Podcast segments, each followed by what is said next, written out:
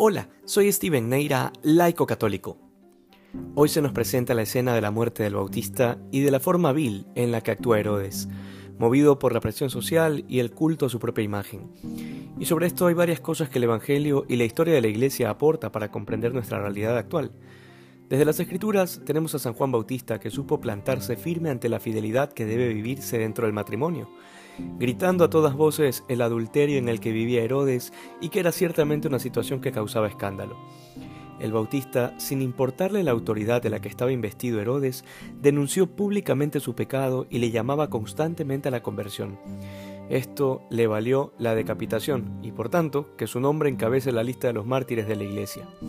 Sin embargo, en 1535 la historia de la Iglesia también nos presenta la figura de Santo Tomás Moro, un laico, casado, padre de familia, abogado y canciller, que firmemente se negó a los caprichos del rey de Inglaterra, Enrique VIII, de querer que se anule su matrimonio para poder casarse con otra mujer con la que cometía adulterio.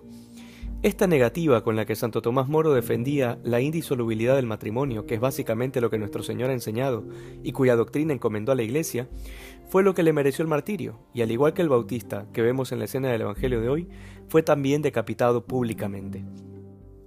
Ambos testimonios nos hablan de la santidad y el valor del matrimonio como una realidad que Cristo ha querido elevar a sacramento. Si bien hoy muchos hombres y mujeres de iglesia cobardemente han claudicado ante la cultura de muerte de esta sociedad, cada uno de nosotros debe permanecer fiel a Jesucristo, enseñando y viviendo lo que ha sido siempre el depósito de la fe.